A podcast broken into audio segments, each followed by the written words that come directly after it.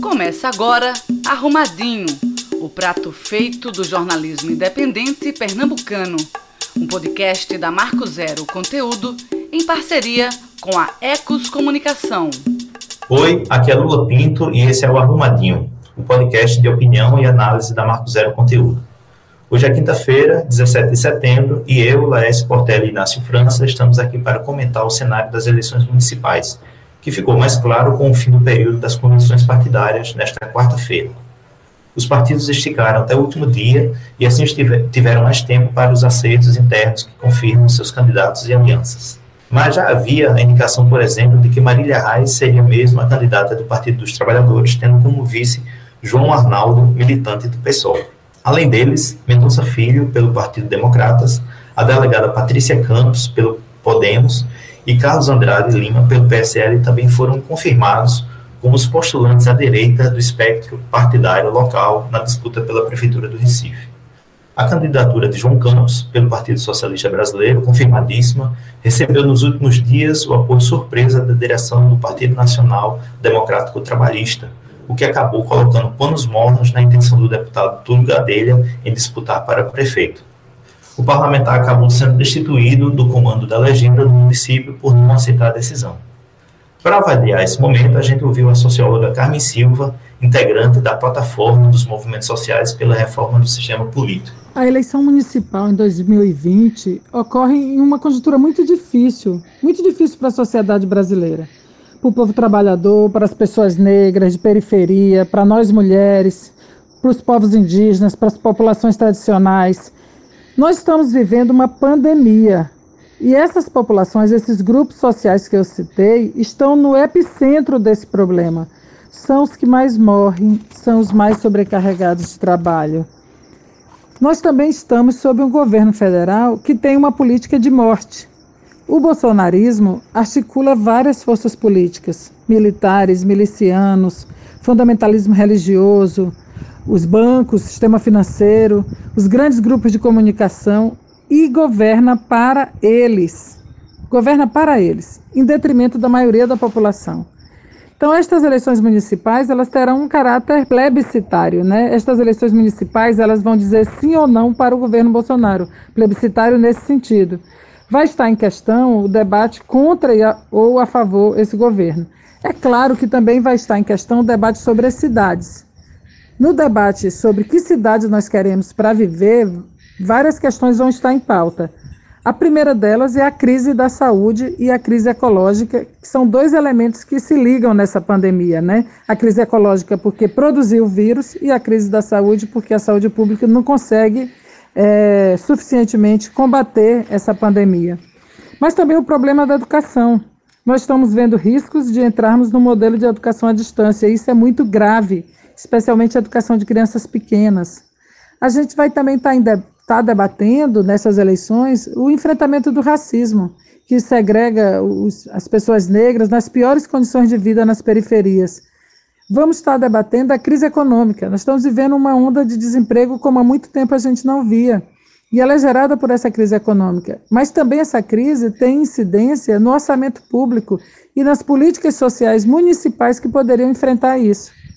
A gente vai estar tá debatendo também a subrepresentação das mulheres. Porque nós, mulheres, sendo mais de 50% da população, somos tão minoritárias no poder legislativo?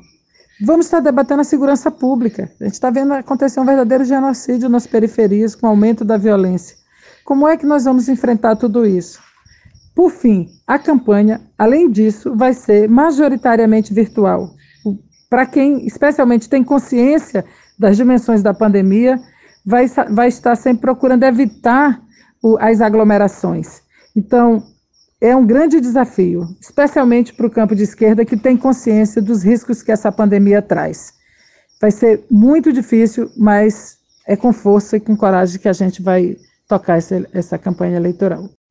Um outro aspecto é, que eu não mencionei antes é o problema da política de desinformação e do ódio disseminado pelo bolsonarismo. Nós corremos o risco de ter uma campanha municipal crivada de fake news, né, de notícias falsas, sendo disseminadas massivamente por meio dos aplicativos do WhatsApp, do Facebook, do Twitter, das redes sociais em geral. Então, urge, é uma urgência muito grande debater a democratização da, da comunicação no Brasil e o controle social sobre a internet.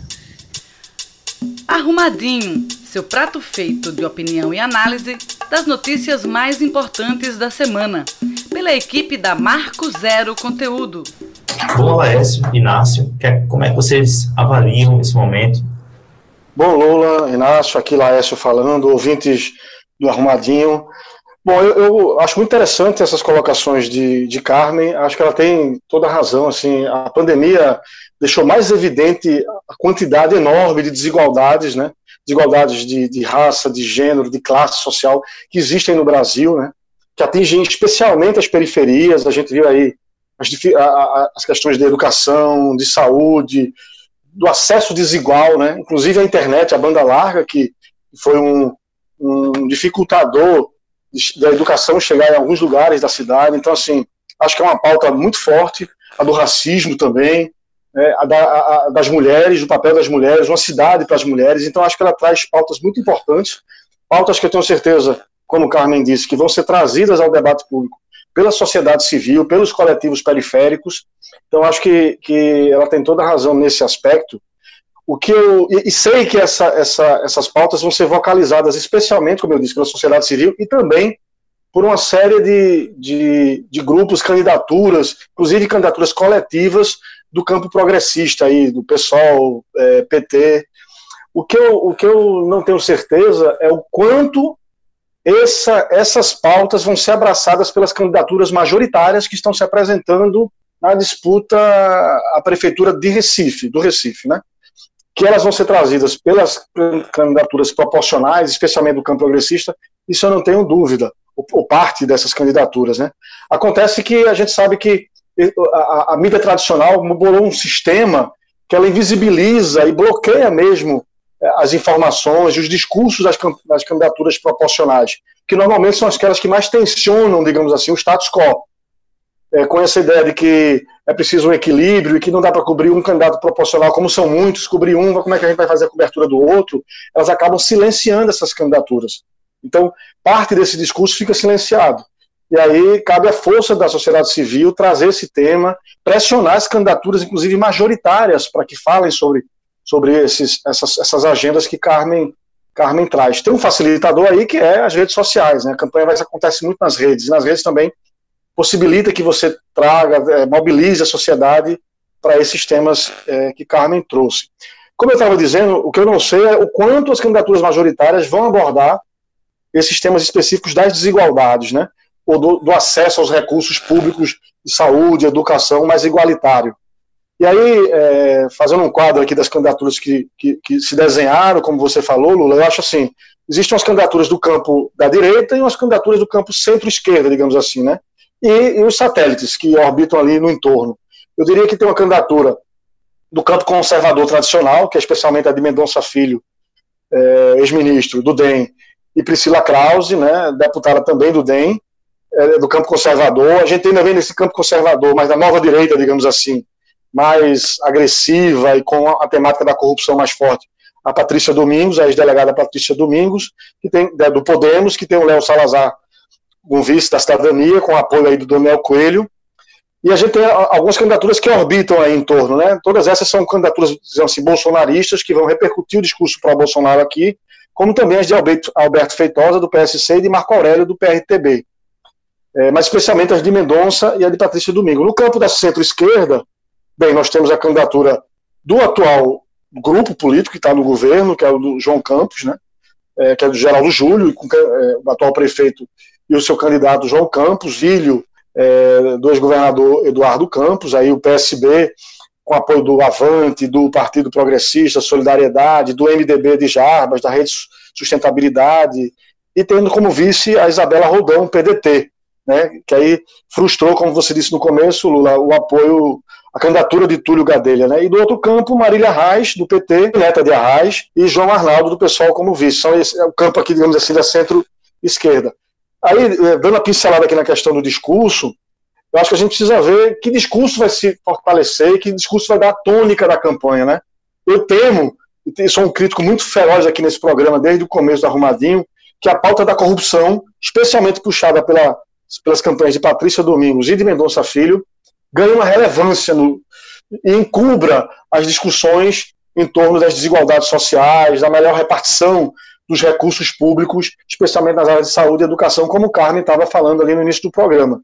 A Patrícia Domingos, já na, na, na, na sua na convenção dessa quarta-feira, já fez o discurso da corrupção, né, de que é preciso limpar a cidade, de que o PSB é conivente com a corrupção, aí lembrou da, da extinção lá da, da Delegacia de Combate à Corrupção, a DECASP, que ela mesmo é, comandava, né, então isso aconteceu em 2018, foi extinta essa, essa delegacia anticorrupção no governo Paulo Câmara, então vai puxar muito esse discurso da corrupção, e acho que vai ter um discurso que vai ser muito forte em todo esse campo da direita. O Mendonça Filho e Priscila falaram ontem, que é contra o império ou contra a oligarquia dos campos no governo, né? Já são 14 anos de governo do, do Estado, é, oito anos na prefeitura. É interessante que Mendonça, que é filho de um clã político, né, como Campos, como João Campos, né, os Mendonça, que há, há, há, pelo menos um século disputam mais do que isso, né, a, a hegemonia no Agreste, ali a partir de Belo Jardim. Priscila Krause, também filha de um político, aí diferente, não é um clã, mas de um político que chegou a ser prefeito, governador, ex-governador Gustavo Krause, mas eles vão atacar essa coisa da hierarquia, da, da, oligarquia. Então, até que ponto esses temas que são os mais caros para a população vão, vão dar mote da campanha? Hoje a gente vai ficar discutindo corrupção e, e, e perpetuação no poder, é um, é um, é um grande dilema. Né? O Mendonça veio com um discurso ontem na convenção que assim, é, esse de brigar com o Bolsonaro é ruim para Pernambuco, é ruim para Recife. A gente precisa ter um governo que dialogue com o Bolsonaro, que vai buscar os recursos para a prefeitura. Ou seja, então é, os engajamentos também, diretos ou indiretos, com o governo Bolsonaro vão acontecer. E fica no ar qual o discurso de Marília Reis. É, Marília, que vem do campo, é, sempre foi uma opositora, né, desde que ela saiu do PSB, ela é uma opositora muito forte do, dos campos, né? É, no entanto, você tem forças dentro do PT, lembrar que o diretório municipal, o diretório estadual e a principal figura pública hoje do PT aqui, o senador Humberto Costas, eram contra a candidatura de Marília, defendiam apoio ao PSB, e eles vão tentar amenizar esse discurso de oposição de Marília. O Humberto já falou na, na convenção que achava que é, Marília não tem que fazer um discurso contra o PSB, mas tem que fazer um discurso contra as forças. O, o adversário não é o PSB, não é João Campos, são as forças é, conservadoras, Mendonça, Patrícia, Alberto Feitosa, Marco Aurélio, as forças bolsonaristas aqui. Até que ponto Marília, e aí Humberto fala assim, vamos falar das gestões do PT, de vez de desconstruir o PSB, vamos falar das gestões do PT, que foram exitosas, aí ele fala de João Paulo, João da Costa, né? E aí a gente precisa ver que tom Marília vai dar. Por outro lado, tem o pessoal pressionando também por essa postura mais agressiva né, em relação ao PSB. Aí fica no suspense que discurso Marília vai adotar exatamente e, que, e se vai haver uma nacionalização, até que ponto dessa campanha, como o Carmen acha que pode acontecer, e esses temas mais caros a população vão entrar, vão conseguir entrar, furar essa bolha e entrar nessa discussão das candidaturas majoritárias. Fica aí a, a, a, o acompanhamento para a gente ver o que vai acontecer. De fato, são várias possibilidades aí, chama atenção essa possível desconexão com, com a pauta que Carmen sugere. Inácio, como é que você vê essa situação e esse contexto? Boa Lula, boa Laércio, boa ouvinte do Arrumadinho. É, é, bom, eu, o que eu vejo é a fragmentação, né? É a fragmentação dos dois campos, assim. Uma, são dez candidaturas ao todo, evidente que tem essas que Laércio chamou de satélite, assim, você tem algumas novidades, algumas novidades pequenas, como o, a UP, né, que é um novo partido de esquerda, que lança o candidato, o Tiago Santos, aí, que é o presidente da, da UP, um sindicalista, para ser o para apresentar o partido. Você tem aí o Partido Novo com um cara com um nome esquisito, que é o Charbel Marum. É, mas, é, é, de forma geral, são 10 candidaturas e me chama a atenção, é, eu quero chamar a atenção para a fragmentação, principalmente no campo da direita, no campo da direita e da extrema-direita. Vocês são, são seis candidatos e candidatas, é, e todos eles, todos eles e elas, todos eles e ela, que é a Patrícia Domingos, vão, é, tentam é, se oferecer, se vender como o candidato da, da, verdadeira direita, o candidato mais próximo ao bolsonarismo, tenta se apropriar da figura do Bolsonaro. São os ônus do sucesso, né? São os anos da vitória de Bolsonaro em 2018 é, é, para presidente, o fato de ser presidente faz é, cria essa é, esses antagonismos, essa essa essa fragmentação. É, e é uma fragmentação que pode se tornar, é, ou melhor, já vem se tornando canibal, né? É, é, há um canibalismo entre eles aí. O Daniel Coelho, que estava se vendendo como mais realista do que o rei, estava tentando se vender como de extrema direita, apesar de, ser um cara que começou a carreira política é, é, com o rótulo de verde, de ecologista, de ambientalista, depois foi para o PSDB, aí passou por cidadania, e ele estava nos últimos, nos últimos meses com um discurso bem direitista, né, bem de extrema direita, bem sombrio, e e ele foi vítima desse, desse, desse canibalismo. Assim, a quantidade de cards, de, de, de, de, ilustrações, de filminhos que vincularam ele ao MBL nos grupos de direita, né, entre, entre a que circulou no WhatsApp e, nos Facebooks aí do pessoal de direita, de extrema direita, é, desconstruía ele, apresentando ele como o cara que era vinculado aos corruptos do MBL, vinculava ele àqueles caras que foram presos lá em São Paulo é, é, e que e o MBL, como assumiu uma, uma, postura anti-Bolsonaro, é, os, os, bolsonaristas tentaram, tentaram não, conseguiram, né, vincularam, conseguiram construir uma imagem dele lá entre o público da, da direita como um sujeito ligado ao MBL, pouco confiável e tal. Acabou ele, acabou ele retirando a candidatura, veja bem, um deputado federal que retira a candidatura para apoiar a Patrícia Domingos, a delegada. É, então, e aí ele indica ele indica o vice, que é Léo Salazar. E aí esse canibalismo vai, vai, vai assumir várias feições aí nos próximos, nas próximas semanas. Que o Léo Salazar, eu já percebi isso nos grupos de direita hoje de manhã, começa a ser bombardeado por algumas pessoas porque é um cara que é produtor cultural e é muito amigo, é muito próximo de vários grupos culturais aqui é, é, de, Pernambuco, de Pernambuco, tanto, tanto do Recife quanto do Agreste. Então, ele, ele ele já está sendo apontado com desconfiança, já tem o, o dedão lá indicando, apontando para ele, o dedo duro né, dos, do WhatsApp, indicando ele, dizendo que ele é um progressista, que ele é de esquerda, que ele vem do Cidadania, e o Cidadania é, é, é o novo nome do PPS, que é o Partido Popular Socialista tal. Já começam a, a vincular ele. O Alberto Feitosa também é vítima dessa, desse canibalismo. O que tem de foto, de foto é, é dele com Humberto Costa com Paulo Câmara, porque ele apoiou Paulo Câmara em 2018. Ele fazia parte, o Alberto Feitosa fazia parte, o candidato do PSC. É, ele fazia parte da, da, ele fazia parte da, da coligação que apoiou, que elegeu Paulo Câmara, elegeu Humberto, Humberto Costa, tal. Então tem fotos dele circulando com um, um, os dizeres aí. Será que isso é, será que isso é de direita, tal?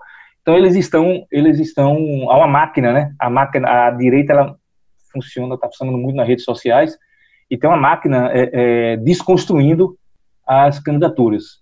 É, então, muita gente associa, inclusive, isso à empresa Ideia Big Data, que, que é uma empresa que está fazendo a, a, campanha da Patrícia Domingos nas redes, é, e que estaria e que estaria colaborando, contribuindo para essa desconstrução dos outros candidatos bolsonaristas. Então, resta ver quem é que vai sobrar disso tudo, né? Porque o, o Mendonça Filho tem um apoio de parte da mídia, mas para ser preciso do sistema Jornal do Comércio de comunicação tem um apoio velado, apoio que não é explícito, porque eles não, eles não, não assumem e tal, mas tem um apoio, um apoio que está claro nas manchetes, nos artigos e tal, que é a velha direita, né, a direita mais tradicional, é, então que tenta se capitalizar. Então vamos ver quem é que vai sobrar no campo da, da direita. Mas o, o canibalismo também existe no campo da esquerda, sim, principalmente entre vai existir entre os dois primos, entre João Campos e Marília Reis. É, é, então, vamos ter que acompanhar aí qual vai ser o grau desse, desse, desse canibalismo com, provavelmente, o pessoal do PCdoB tentando frear né, os, os mais agressivos do PSB e o pessoal do PT, o governista do PT que está dentro do governo do Estado, tentando frear os ímpetos de Marília Reis. Vamos ver aí quem é que vai sobrar aí na, no canibalismo dos, dos dois lados. Pois é, vocês falando aí, me ocorreu aqui uma coisa que nem é tão original assim, mas essa é a primeira eleição sob a égide de, de, um governo neofascista, né?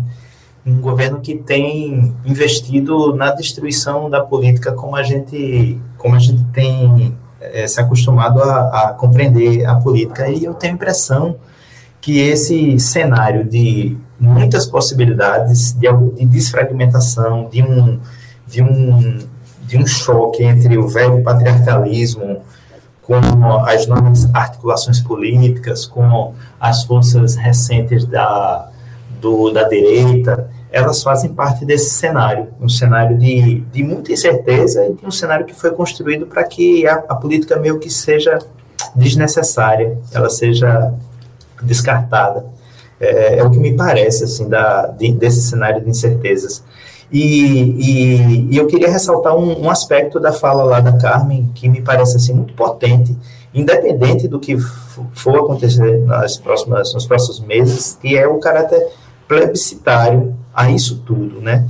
É, existe uma, uma potência muito grande de, de, que esse, de que essas eleições elas tenham esse caráter de definição, se essa destruição da política que o governo Bolsonaro investe, ele, ele vai se confirmar, se ele não vai se confirmar. E vai ser muito interessante observar como é que, como é que as forças democratas, né, as forças mais, mais à esquerda, elas vão se comportar ou tentar resguardar aquilo que a gente tem ainda de Estado de Direito. Arrumadinho, seu prato feito de opinião e análise das notícias mais importantes da semana, pela equipe da Marco Zero Conteúdo. Nesse segundo bloco, a gente chama a atenção para o fim da intenção do governo federal de criar o programa Renda Brasil, que seria o novo programa de renda mínima em substituição ao Bolsa Família. Bolsonaro voltou atrás porque um dos integrantes da equipe econômica expôs, expôs publicamente um dos itens da PEC do Pacto Federativo, que torna possível aumentar gastos sociais respeitando o teto dos gastos, é bem, bem interessante observar que esses gastos sociais são muito necessários para ficar bem na opinião pública antes das eleições. Na entrelinha dessa mudança de rumo está a disputa presidencial, mas também a contínua fragilização do ministro da Economia, o senhor Paulo Guedes, que tem, sido, que tem tido sucessivos reveses e perdido integrantes de sua equipe. Ontem mesmo, dia 16 de setembro, o relator do orçamento de, de 2021, o senador Márcio Bittar, surpreendeu a todos ao dizer que foi autorizado pelo presidente a retomar um projeto de renda mínima, sem que dessa autorização o ministro tenha participado e contrariando a própria decisão anunciada pelo presidente dias atrás.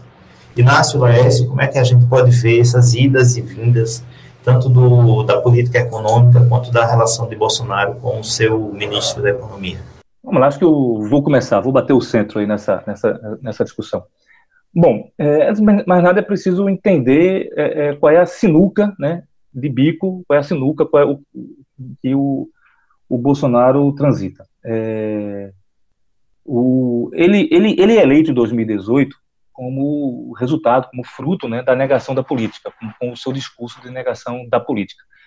É, ou seja, não era um projeto, era um não projeto, né? Era um projeto de desconstrução, como eles mesmos admitem isso. Eles dizem que é um projeto para desconstruir o que tem aí, para desfazer, para destruir e tal. Ou seja, é, é, não há um projeto de país, né? Apenas a negação é a negação de algo meio difuso, tal. A, negação de algo, inclusive, que ele faz parte, né? Ele é, ele é, ele é nativo dessa dessa política é, é clientelista e tal.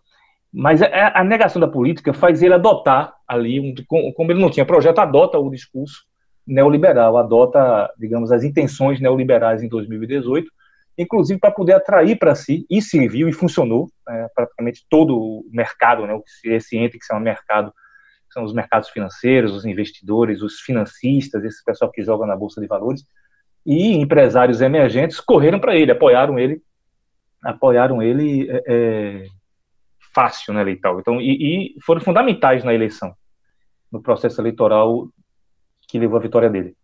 Mas com o discurso neoliberal. O Paulo Guedes é a personificação desse discurso neoliberal. É, mas aí começa o governo. E o discurso neoliberal, ao longo de 2019 e principalmente 2020, o discurso neoliberal, que é a negação do Estado, o Estado mínimo, é, que o Estado não, não tem que se meter em mais nada, não tem que é, é, e se você for buscar lá na, naqueles, naquelas frases que o George Bush usava nos Estados Unidos, é, os, os, ricos têm que pagar menos impostos porque, porque podem gerar empregos e tal. É, é, é, mais ou menos essa mesma lógica do Paulo Guedes. Aí quando chega 2020, quando chega a pandemia, aí se vê que o Estado mínimo e o neoliberalismo não é bom, não é legal, é impopular. O Estado mínimo tira dinheiro das pessoas mais pobres, o Estado mínimo tira direitos. É, e, e, aí o, e aí o Paulo Guedes ele, se to, ele fica em xeque, ele, se, ele, ele, ele fica em xeque, ele perde o seu espaço na, polit, na no, no gabinete né, ministerial, exatamente com a, ao mesmo tempo que ele perde espaço, os militares, é, que têm uma outra visão de mundo, uma visão de mundo mais próxima do desenvolvimentismo, né, eles herdam o desenvolvimentismo da época do Brasil, grande da ditadura militar, do governo Médici, de, é, é, lá das políticas econômicas de Delfim Neto, é, é, os, os, militares que estão aí são filhos dessa, dessa, dessa, dessa escola. E a visão dos militares é o Estado construindo, né? Da mesma forma que lá na ditadura militar construiu a Transamazônica, construiu a Ponte Rio de Niterói, é o Estado construindo, o Estado construindo, gerando empregos. É, é, para eles, assim, para os militares, era para asfaltar a Amazônia, asfaltar, fazer um grande, a grande obra na Amazônia, e, e, e isso seria o, o, Brasil grande, o Brasil desenvolvido. É, e aí, veja bem, não é só dos os militares não, não têm o privilégio de, de de defender essa bandeira, não, porque o governo Lula e Dilma, os governos Lula e Dilma, é, a, a esquerda, né, com o governo Lula e Dilma, aderiu ao desenvolvimentismo com 60 anos de atraso, assim, desde, desde Getúlio Vargas, essa é uma, é uma corrente, é, uma, é um pensamento econômico e político brasileiro, e a esquerda demorou aí uns 50 a 60 anos para poder aderir isso com Lula e Dilma. E os militares, é, é, tanto que as propostas dos militares do, do George Braga Neto tal, do, anunciadas durante a pandemia eram muito próximas do Minha Casa Minha Vida e da própria política é, é, do, e do plano de aceleração do PAC, aliás, de, é, de Dilma. Bom, aí nós temos, de um lado, vou sintetizar, o desenvolvimentismo, que os militares que estão dando sustentação política a Bolsonaro defendem, e do outro lado, o neoliberalismo que o ajudou a se eleger quando ele atrai em torno dele todo o mercado financeiro e, e, e parte do empresariado. Então ele está ali entre os dois e ele não quer abrir mão de nenhuma das duas coisas. Ele quer agradar os dois ao mesmo tempo. Ele quer, ele quer tudo, mas não pode ter tudo. Em algum momento ele, ele, ele vai ter que, que optar, mas vai fazendo opções pontuais. E aí essa, essa crise, essa, a, a, o cartão vermelho que se diz para o Renda Brasil é decorrente desse, desse puxa-encolhe dele. Né? Nesse caso, é, foi para o Renda Brasil por quê? Porque o Renda Brasil ele estava tentando construir ele dentro das algemas, dentro das amarras do teto de gastos, da, da, da emenda do teto de gastos aprovada por Temer, que limitou os gastos, que, é, é, que praticamente impede o Brasil de, de fazer gastos sociais, o governo de fazer gastos sociais e tal. Então, eles estavam tentando construir isso dentro, dessa, dentro dessas amarras, dentro dessa, dessa gaiola do teto de gastos, e para isso tinha que tirar dinheiro de pobre. Tirar dinheiro de pobre para dar dinheiro para mais pobre não podia tirar de, de outra coisa. Havia um, dentro desse teto ele tinha que, tinha que manejar o que, o que já tinha. E aí era uma medida impopular e o, e o Bolsonaro só pensa em 2022, negou, é, então deu, deu cartão vermelho. Aí chama atenção nesse processo todo a figura do Paulo Guedes, né? O Paulo Guedes eu não lembro de nenhum ministro, de nenhum ministro assim na época da democracia, desde que eu virei adulto, de nenhum ministro que, que, que aguente tanta, aguente tanta, tanta desmoralização. O cara perdeu praticamente quase toda a equipe dele, que ele chamou inclusive de debandada. É, os assessores dele foram ou pedindo demissão ou sendo demitidos. Esse Valderi Rodrigues aí, que é o cara que estava formulando o Renda Brasil, também deve cair fora. Eu acho que se ele tiver uma dignidade, ele vai pedir para sair. Aí quem não tem dignidade me parece ser o, o Guedes, né? O Guedes ele, ele aguenta tudo, né? Aguenta tudo quanto é lapada, tudo quanto é processo de fritura e vai ficando. Algum interesse ele tem nisso, ele tem interesse em ficar. Ele tem interesse em ficar. Alguma coisa ele ganha com isso é, é, e vai ficando, enfim. Então, nessa confusão entre neoliberalismo, nesse puxa e colhe aí, o Paulo Guedes vai se equilibrando porque quer alguma coisa. Bem, Inácio, Lula, ouvintes do Arrumadinho, eu acho que essa bate-cabeça aí do governo Bolsonaro tem muito a ver com o, o, modo como Bolsonaro foi eleito, né? Como ele se apresentou e como ele chegou à presidência da República. Ele, ele se apresenta ao eleitorado em 2018 como um candidato antissistema. Né? A gente sabe que ele não é. Ele foi deputado federal por 28 anos, é um cara que é, atingiu a elite econômica, né, faz parte dessa elite econômica brasileira a partir do, da democracia liberal, um cara que está no Congresso Nacional há 28 anos, mas ele se apresentou à população como um antissistema. É eleito e ele não vira sistema. Ele vira um presidente antigoverno. E aí o Guedes cumpre essa função de dar a, a, a Bolsonaro esse espaço de antigoverno. É como se o governo fosse Guedes, com os cerceamentos, o ajuste fiscal, os cerceamentos, as pressões econômicas, e Bolsonaro é aquele que quer fazer o bem e que está sempre, sempre, sempre, sendo tensionado pelo sistema. E veja como é um presidente anti-governo. E o Guedes, digamos assim, considerando que, vamos dizer que o, o Bolsonaro, como ele é de fato o presidente, o Guedes se transformou em oposição. A oposição que, que, que Bolsonaro escolheu politicamente foi o Guedes que é, porque Guedes representa o sistema. Então, toda vez quando ele se, ele se bate com o Guedes, ele está batendo com aquilo que ele disse que ia bater lá no começo, com o sistema, com o status quo que Guedes representa. E aí, e aí o modelo, é, tanto no renda básica como no, no projeto de isenção é, de impostos para as igrejas e, e, e, de perdão da dívida, ele atua do mesmo jeito, né? ele joga a bola para o Congresso. Veja que o Renda Brasil Primeiro, ele era contrário ao auxílio emergencial lá atrás, vamos lembrar disso. O Bolsonaro era contrário, porque a equipe econômica era contrária. Aí você tem a pressão da sociedade civil, que reverbera no Congresso, o Congresso decide que vai, vai, vai aprovar o auxílio emergencial, o governo se posiciona por 200 reais, o Congresso e a sociedade civil forçam e aprovam 600 reais, depois Bolsonaro encanta esses 600 reais e começa a defender, a ver o resultado na sua popularidade disso, começa a encantar essa ideia de prorrogação, da criação de uma, de uma renda mínima permanente, desse programa Renda Brasil, que ia aumentar aí de 15, 20 milhões de beneficiados que giram em torno ali do Bolsa Família para 40, 50, dobrar esse número. E aí vem o sistema de novo, vem, vem o sistema, vem o governo, vem o Guedes e diz: não dá. Se fizer isso, é, é, a economia, a gente não pode, porque fura o teto, compromete, a gente vai ter que tirar dos, dos paupérrimos, como o Bolsonaro disse, né? Vai ter que congelar a aposentadoria, vai ter que mexer no abono salarial, vai ter que tirar na, no benefício de prestação continuada, que hoje indiretamente beneficia quase 40, 50 milhões de, de, de brasileiros. E aí o Bolsonaro diz: não, olha o que o sistema está me bloqueando. Ó. Não, não vamos fazer, porque o sistema não permite. Mas, ao mesmo tempo, quando ele, quando ele se reúne com o relator do orçamento e diz: não, o Congresso, eu, eu eu acho que o Congresso pode batalhar por isso e dar o aval para que o Congresso faça. Ele diz que não pode fazer porque ele está cerceado pelo status quo, que é representado por Guedes, e joga a bola para o Congresso Nacional, que é a mesma coisa que ele fez no caso das isenções das igrejas. Eu não posso, o sistema não permite.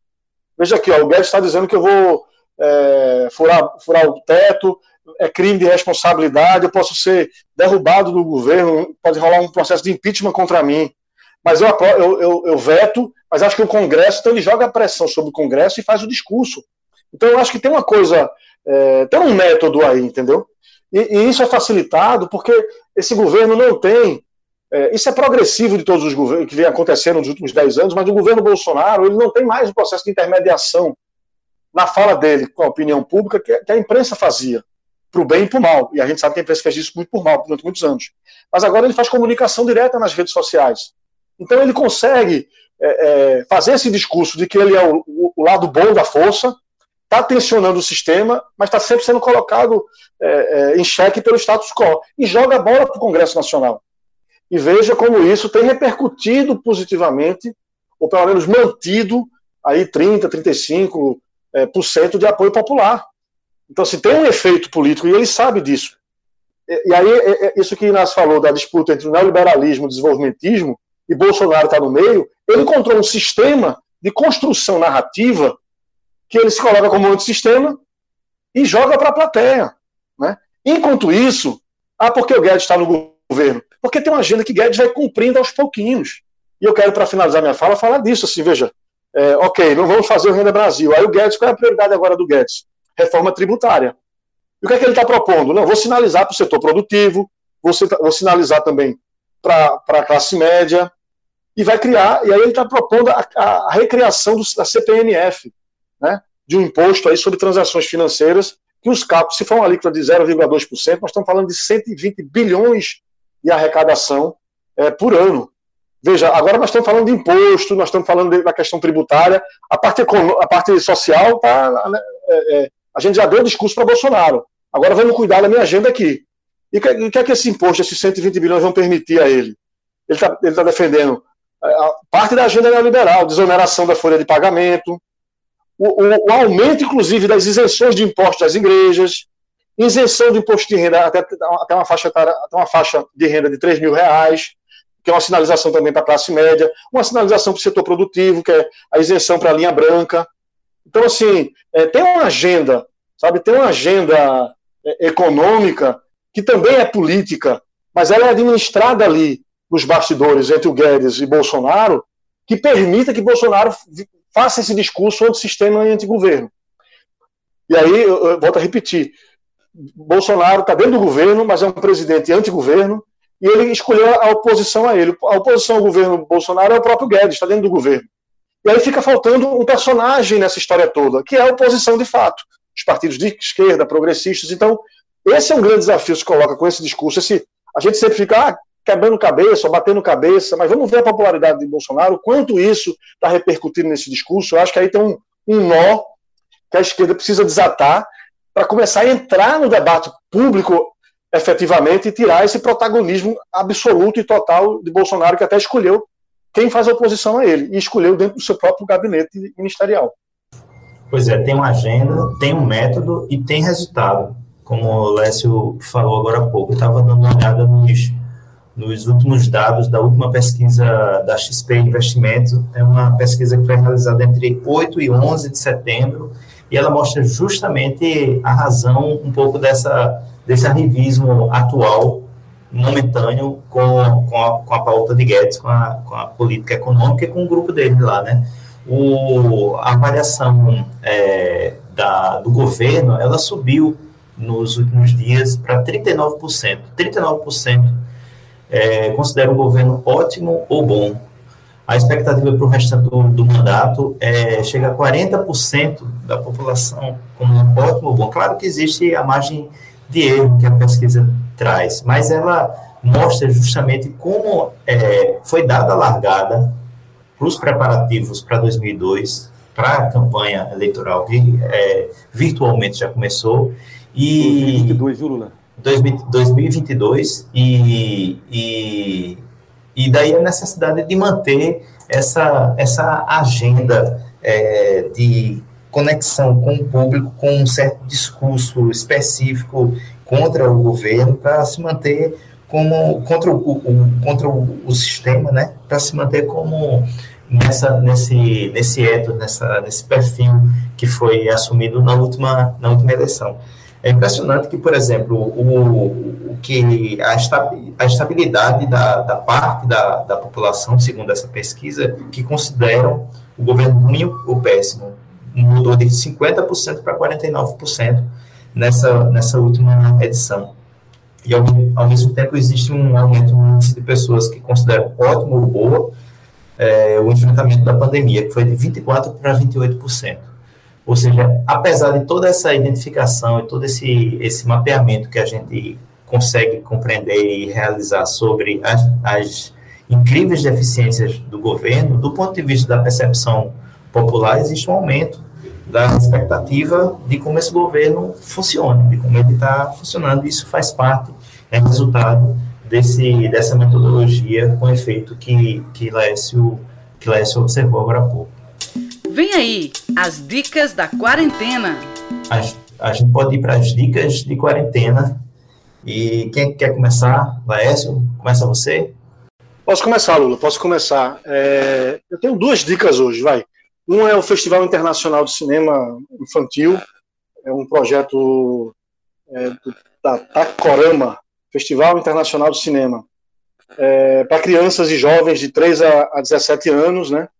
e ele começou agora no dia 15 de setembro, vai ficar um tempo disponível, um bom tempo disponível na, na internet. Você pode acessar pelo festival.tacorama.com.br. São 15 curtas-metragens de animação, e aí ele tem uma, uma, uma, carga um pouco educativa, assim, com temas de solidariedade, tolerância, empatia, amizade, ecologia, temas de cidadania. Como eu disse, de, vai de jovens de 3 a 15, 17 anos São 15 é, curtas de animação, de, de, tem, tem curta do Japão, tem curta da França, tem curta dos Estados Unidos, da Argentina, é bem interessante. E a gente está aí nesse período de pandemia, as crianças aí são seis meses dentro de casa, né? Eu acho que todas as, possibilidades de diversão, ainda mais quando ela envolve a internet, que as crianças brigam tanto por estar nas telas, né? A gente poder ter esse espaço de, de levá-las para para conhecer um pouquinho esse universo do, do, cinema de animação, mas uma pegada um pouquinho mais educativa e de temas tão importantes, né? Fica essa dica, festival.tacorama.com.br. A outra, rapidinha, é uma live que vai rolar agora sábado, dia 19, no Festival A Vida no Centro 2020. É uma live com Chico César, que ele vai tocar lá no, no terraço do, um dos edifícios históricos, uma história arquitetônica belíssima, que é o do Martinelli, lá em São Paulo. É um show acústico, vai ser lá no Mirante do edifício, dia 19 de setembro, às 19 horas, nesse festival A Vida no Centro. Tá bom? Ficam essas duas dicas aí, gente. Massa, obrigado, Inácio.